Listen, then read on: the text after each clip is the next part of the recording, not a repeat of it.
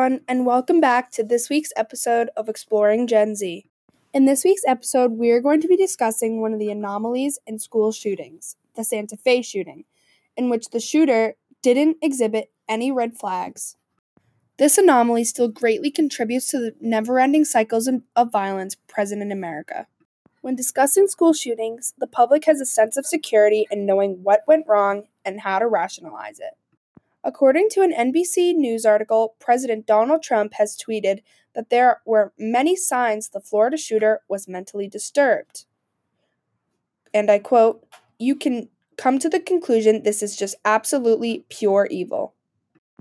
Brenda Woodard, Cruz's biological mother, now 62 and living in Hallandale Beach, has a lengthy criminal history that includes convictions for battery, grand theft, and drug possession that date back to 1988, almost 10 years before Cruz was even born.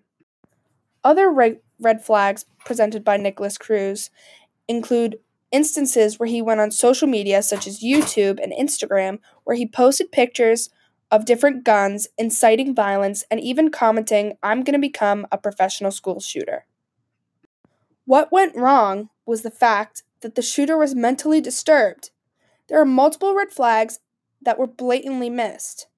Also, after the shooting, it was revealed that Cruz's biological mother was a drug addict and had constant run ins with the law. It's almost as if the media is trying to place blame onto Cruz's mother. The media is trying so desperately hard to find any sort of reasoning behind Cruz's actions. They're trying so hard that they are digging into the past of his biological mother that Cruz really didn't have any outside relationship with. We're searching for explanations to the shooting and trying to figure out why it happens instead of what we can do to prevent it in the future. The media is trying to place blame on Cruz's mother instead of placing blame on himself. We're we're not really ready to accept the fact that someone can just go out and do a heinous act such as Cruz has done. Almost every single school shooting is committed by a troubled individual, and it goes through the same cycle every single time whether it's Marjory Stoneman Douglas, Columbine, Sandy Hook, Virginia Tech, or one of the any other countless school shootings that have happened in America, almost every single one of them was committed by a troubled white male. After every shooting, we go through the same stages thoughts and prayers, and coverage on the shooting itself. We find out every single possible detail of everything that happened during that time. After the initial shock, there's nothing really more to report on. As a society, we then move on to the shooter. We almost always stop talking about the victims and we split off into two groups once again gun control versus mental health. However, almost every single time there's an in depth coverage on the shooter, we need to find out every single thing about them, everything they did in their life, what they ate for breakfast the morning of the shooting. We need to know every single possible detail about the shooter. It's the same process every single time, just a different school and different victims. Past, present, and future. Then we can fast forward to when we have an anomaly in this cycle. It is much less covered and doesn't receive the amount of media attention any other school shooting does because we don't understand what went wrong. We can't marginalize the shooting and we can't rationalize it. So the public doesn't really want to accept the fact that something like that can happen without any reasoning. The Santa Fe High School shooting in Texas had 10 victims and is right behind Columbine in the most deadly shootings in the US.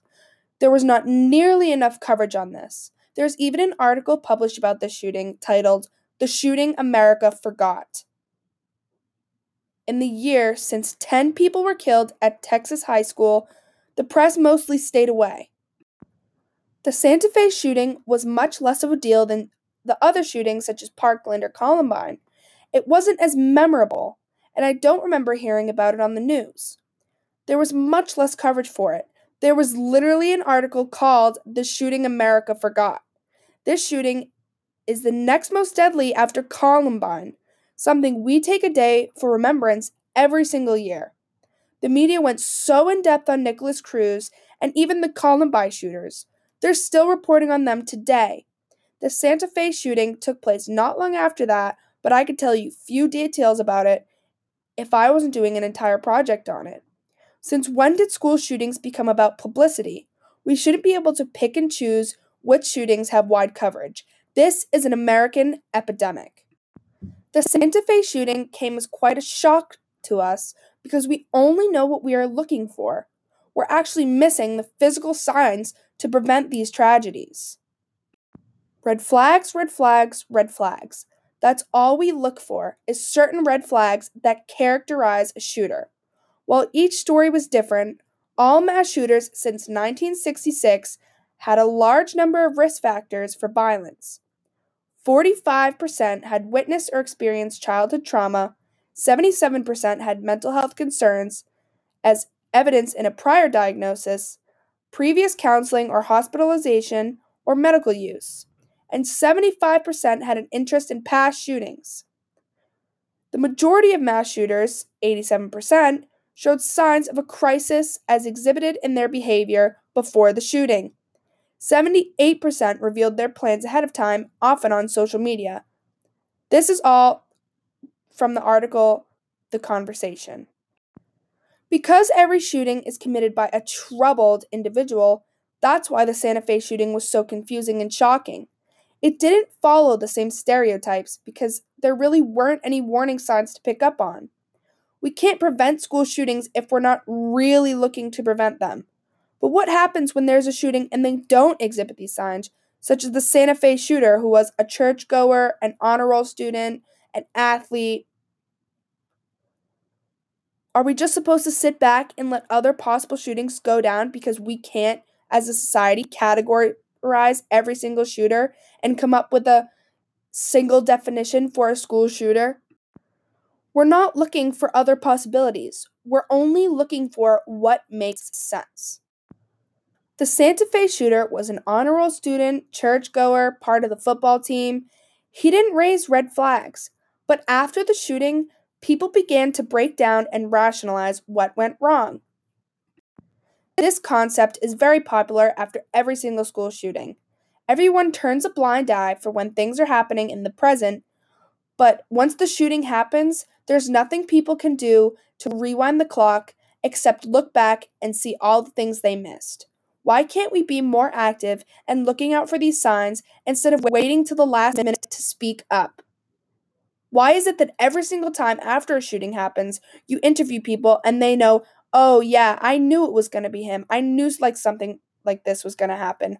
Why is it always too late? Shooting after shooting, we break down what actually went wrong. We go into depth about everything that was missed and try to rationalize every single thing that happened. There can't be an unknown. However, most Americans know what the issue is but are unwilling to act on it, such as gun control. The Santa Fe shooter was a good instance of this. A well rounded kid who didn't seem to have any underlying issues and just like that commits a mass shooting. How can we explain this? It's always after shooting where people start to think, that kid was really weird, or I knew this would happen. If everyone is thinking the same things, why are we choosing to ignore them? Or does it make sense to go back and try to rationalize what happened? Before the shooting, he was just a normal kid.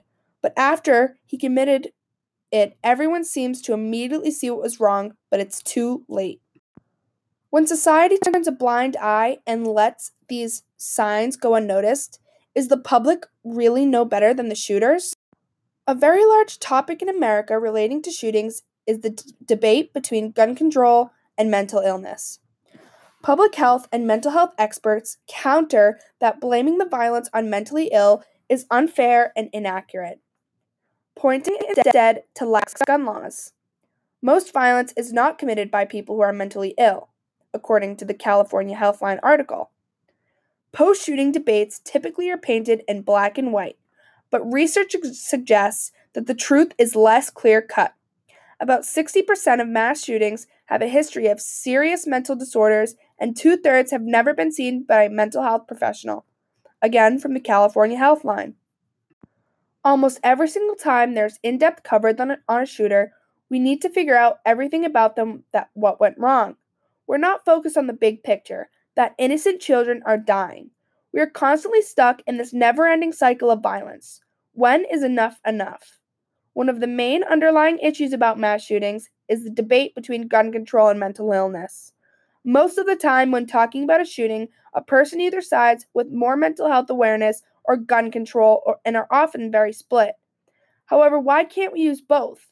Both of these meth- methods play a massive role in shootings, and tightening up both of these ends could drastically change the rate of mass shootings.